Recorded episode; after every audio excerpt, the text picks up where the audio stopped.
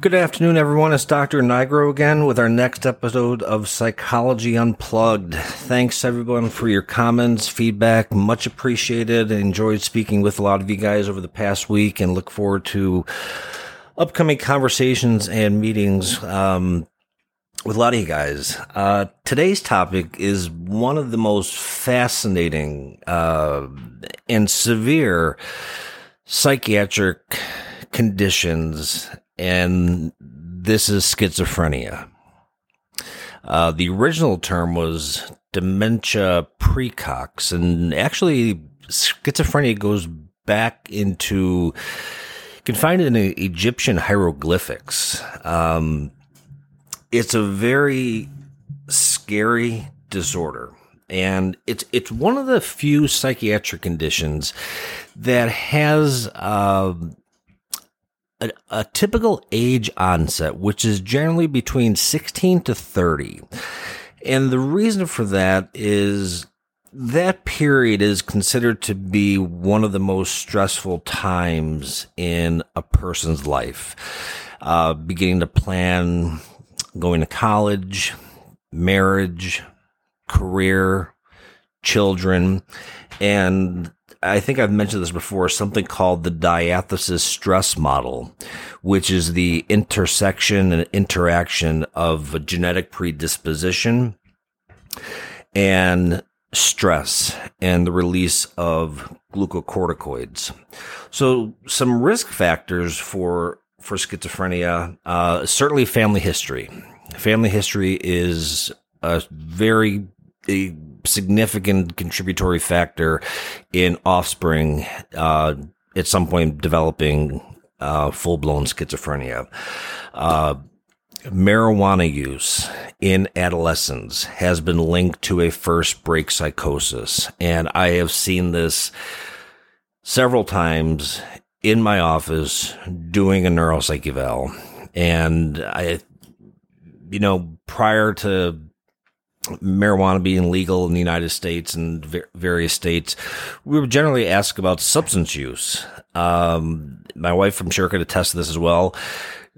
Had to specifically ask for marijuana, not just drugs or alcohol, because you know, well, it's legal, so we don't consider it a drug. Well, yeah, so is alcohol. Both are mind altering agents. Um, but I really try to warn kids, uh, adolescents, if they're smoking marijuana, especially if they have a family history, they have to be very careful because once you cross over to that side of reality, you do not come back. Um, childhood adversity, uh, actually, interestingly, uh, birth in late winter, early spring, and having an older father and being born and raised in the city are also risk factors for schizophrenia. Uh, so what is this? It is a transition into an alternate form of reality. Now, the distinguishing features of schizophrenia is our delusions, which are irrational beliefs that a person truly believes are true, such as the TV can control their mind. The telephone wires are bugged. They have magical powers. Someone has removed their organs from their body, yet they have no scars or wounds to support that. Hallucinations, visual, auditory, gustatory, olfactory, tactile. There's several different types of hallucinations. The, the more common ones that we come across are the visual and the auditory. Now, what I've always found interesting about hallucinations is they never tell a person to do good things.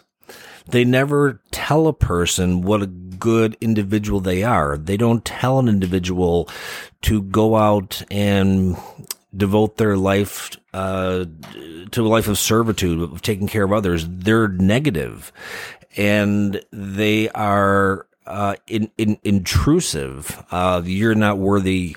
Go kill yourself. Um, a, a variety of things. Now, research on this. There's there's in the language areas of the brain. There is Broca's area, which is the area responsible for expressive speech. There's Wernicke's area, which is responsible for our receptive speech. Now, these two areas of the brain are connected by a bundle of nerve fibers called the arcuate fasciculus. And that's what allows us to be able to communicate expressively and also understand what's being spoken to us. Research um, on individuals who were actively hallucinating showed that um, Broca's area was activated under functional MRIs, which is measuring glucose levels, which shows that there is no other voice because otherwise Wernicke's area would be activated. It's actually Broca's area that's activated. So it's internal dialogue. Um, some techniques that are effective, obviously, this is where you're getting into the class of, of medication. Um, but I've with patients and having them, um, singing a song. Uh, help them try to master some control over the that you can kind of shut these off. Uh, but once you stop singing a song, the voices are going to come back.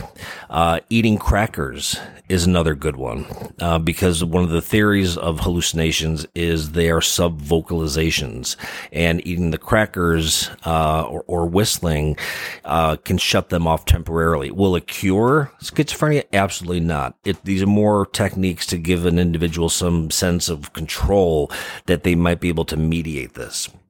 Uh, other diagnostic criteria are is disorganized speech, uh, very uh, what we call like derailment, uh, neologisms, persons making up words and sounds, uh, echolalia, which is just repeating almost like a, a parrot, just mimicking what you're saying over and over again, being very tangential, you know, jumping from topic to topic to topic.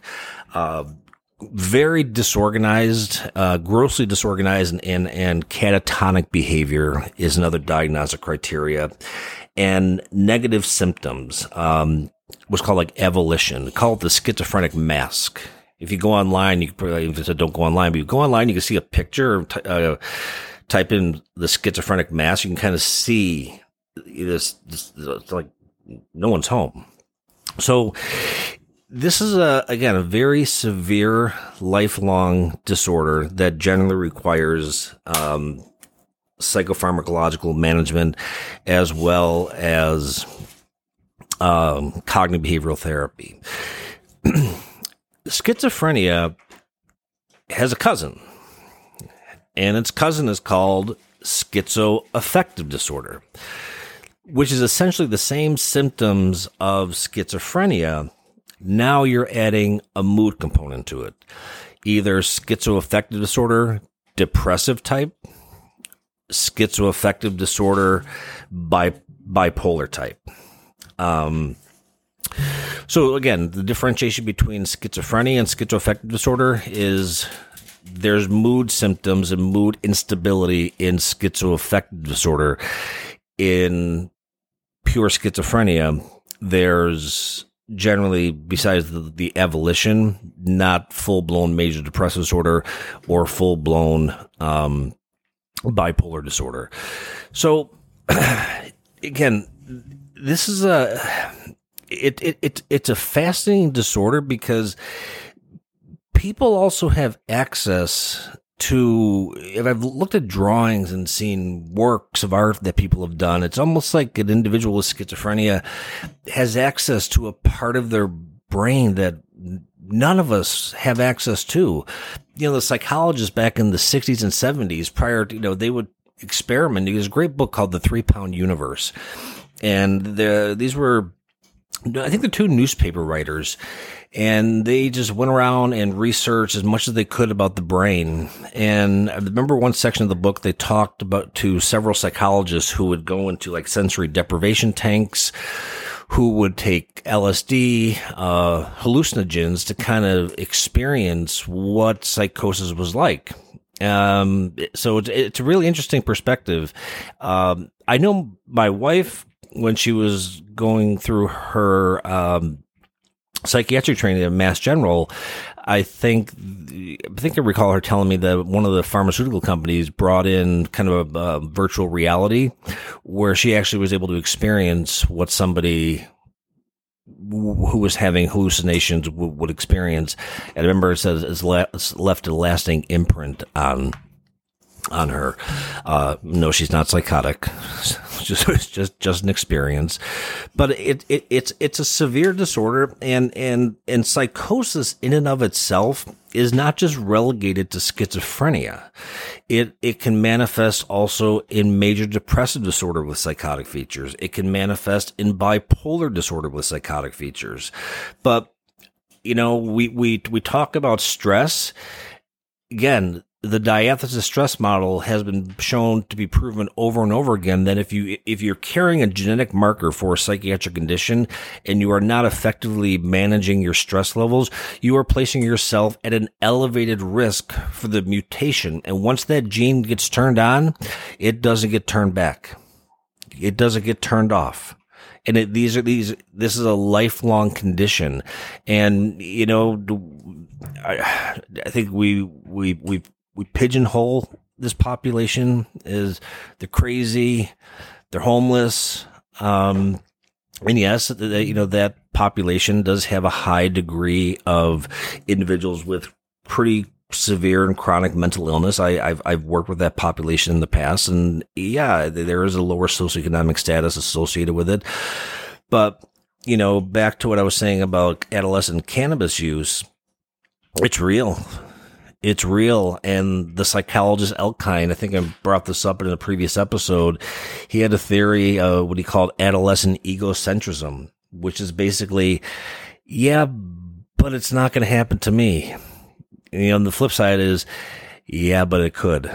So why do you want to play Russian roulette? And again, actually having seen this and seen a person with one foot in this world, one foot in another world, and again, what I still find fascinating is why is that other world so negative? Why are the delusions always have a negative quality to them?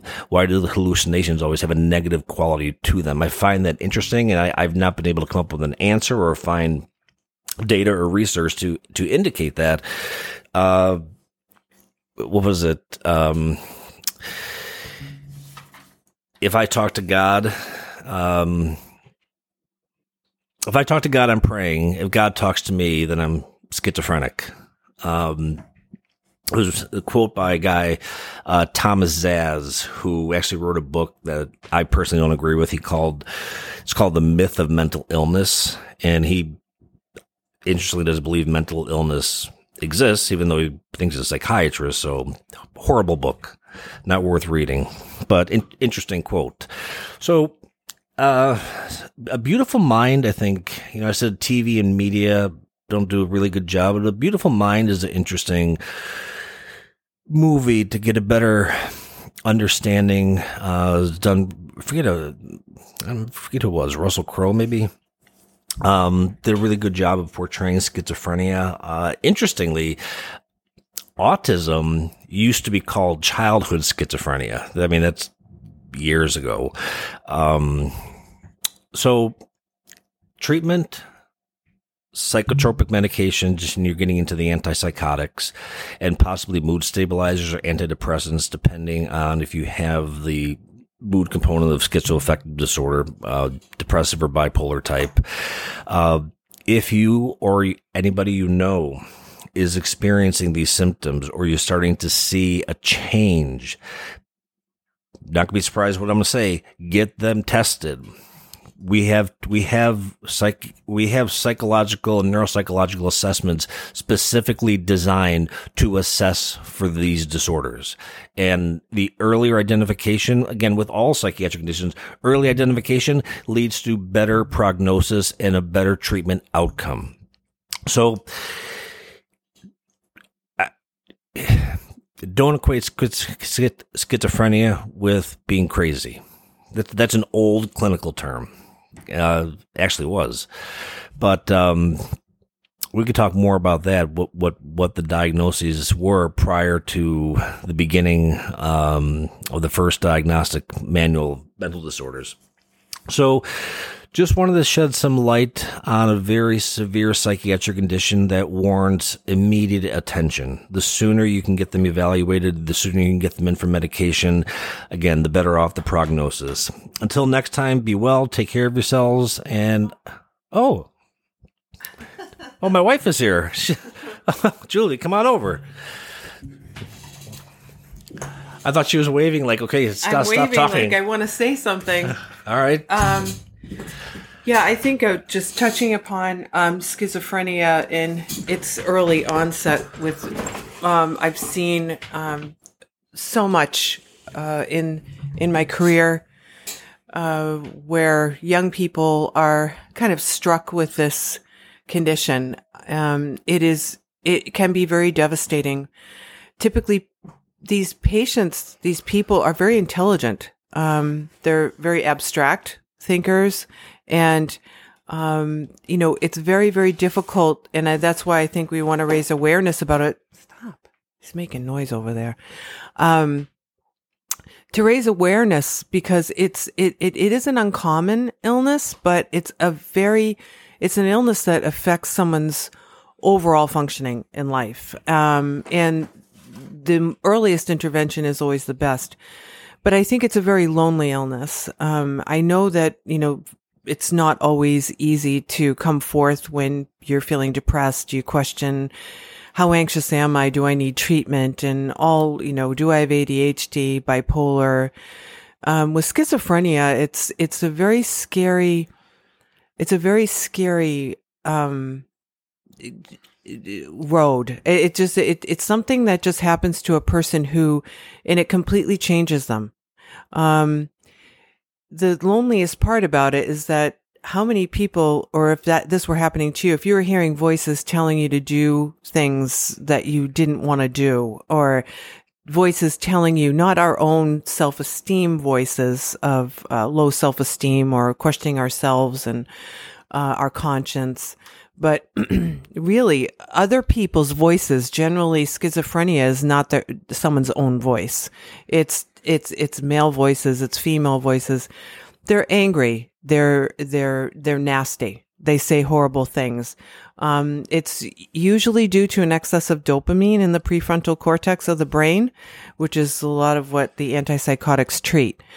Um, it's lonely because people don't seek help. They feel lonely because they don't know why it's happening to them. There's a lot of shame associated with it as well. In in lack of education. So these these are people that see things, see people that tell them that they're horrible.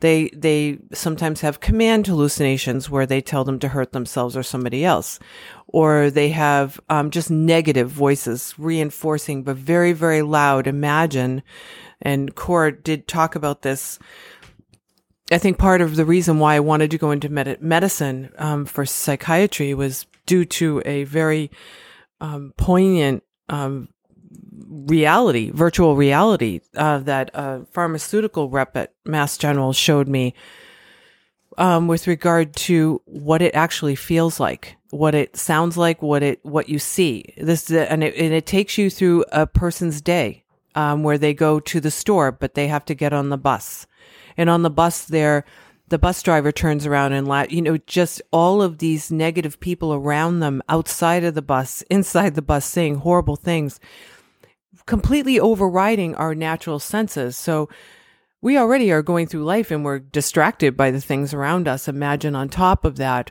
you can't even really hear the regular distractions because it's mired you're mired with these voices that a person has absolutely no control over. Um, it usually happens in in young people, typically males around age 18 to 20. Um, I think with females it's around 30. 30. Females have a high, they have a spike higher on. Yeah. But typically I, have seen and and they do have um so what I want to say is, as a provider, what I've learned, um, the the key thing to look for when you're meeting with somebody, and you don't even really know they're psychotic, but you might have heard from a therapist that they're psychotic. Maybe they were discharged from a hospital um, for a psychotic break, um, diagnosis with schizophrenia, or all different variations of psychotic um, features and all these different various disorders, major depressive disorder, bipolar disorder.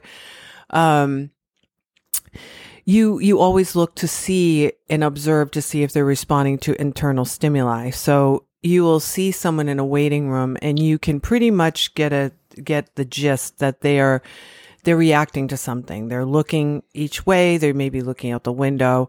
Um, they might be mumbling.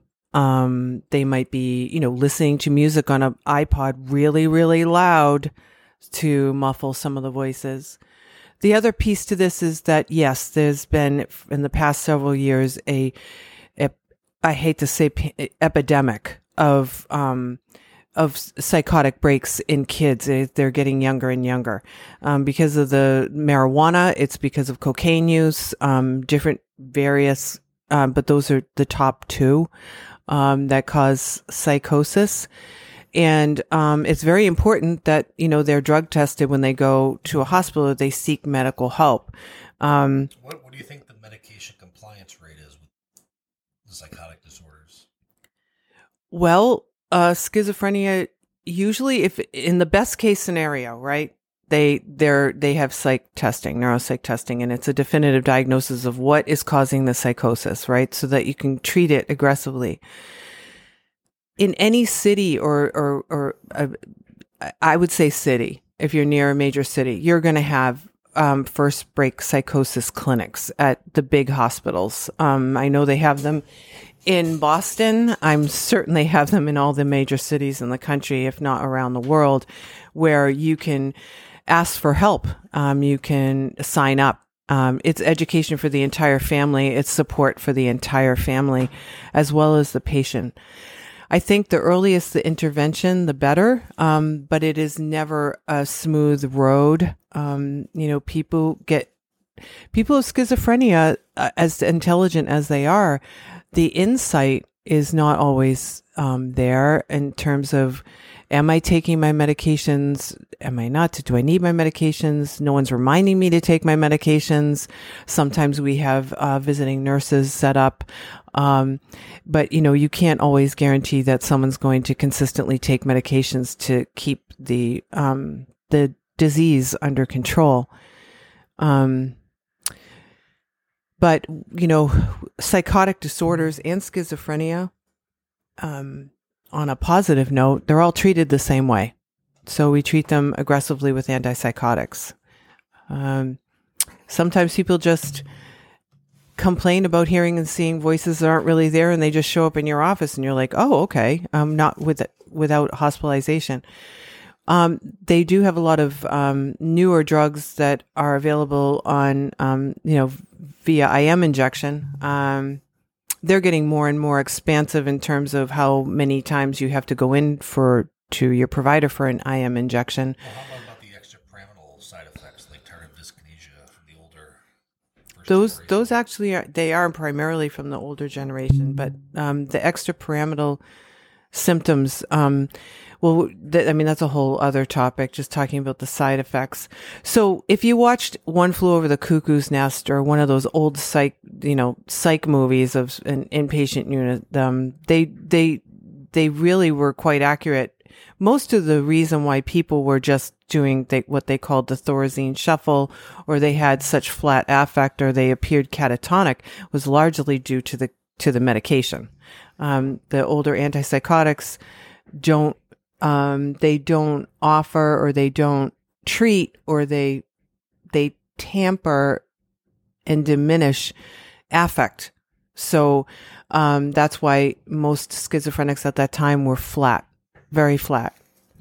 Since that time, they've um, those are the first generation antipsychotics, but since that time, they've developed um, the atypicals, the second generation antipsychotics, which actually treat um, the the affective part, the the mood part. So if someone has depression, um, it'll treat the depression, anxiety, agitation, which often all these components come with of any form of psychosis or schizophrenia or bipolar disorder with psychotic features.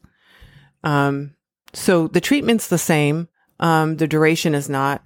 Um, if someone is very, we people can be very high functioning um, with schizophrenia. Um, the IM injections are one of the, they're very, you know, um, predominant right now because it's kind of like set it and forget it for three months. You know, you don't have to take oral, you have to take oral to get onto them. Um, but, you know, the IM injections come, they're, all, they're coming from all of the mega like major antipsychotics like the Haldol, um, which is an atyp was which is a typical old fashioned antipsychotic. You have um, you know Abilify with the Invega and Invega Sustenna for the Invega, and you have um, oh my gosh, you have so many, um, but they're all very popular right now. Um, it's hard to get people on board, but if you have a family that's very caring, um, that's that's the hardest part with anybody who you know if they if their functioning is diminishing so quickly or rapidly or they they can lose their job. Um, they leave school. There usually it happens when people are under an enormous amount of stress, big lifetime changes, um, and um, and uh, you know just hitting a wall, nervous breakdown the nervous breakdown, um, getting overwhelmed. A lot of people who go off to college who have that gene, they're genetically predisposed to schizophrenia and even bipolar can have a break. So, um, it's good to, if you have any schizophrenia in your family, to be aware of it, to stay away from, you know, drugs, certain drugs that might activate bipolar. And also, like Cor said earlier, be extra mindful of the level of stress um, you have in your life. Be mindful of that and and try to treat it um, so that it's manageable. So, um, yeah. So the side effects from medication, like I said, you know, the the the older antipsychotics, people felt flat. They shuffled. I mean, there was they they had um, they just they didn't have it. It affected people physically and um, physiologically. Um, with the newer ones, uh, people have full range affect for the most part, you know, not in every case, but um, the side effects are, you know, sometimes they can elevate.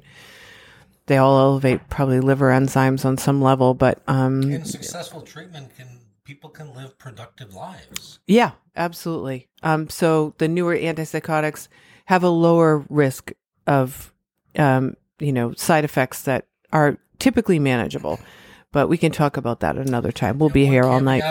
About uh, with hallucinations, olfactory hallucinations, smelling burning rubber or burning flesh or something very foul and unpleasant. In the absence of any of those stimuli, go see your primary care and get a referral to neurology because those are usually indicators of a brain tumor.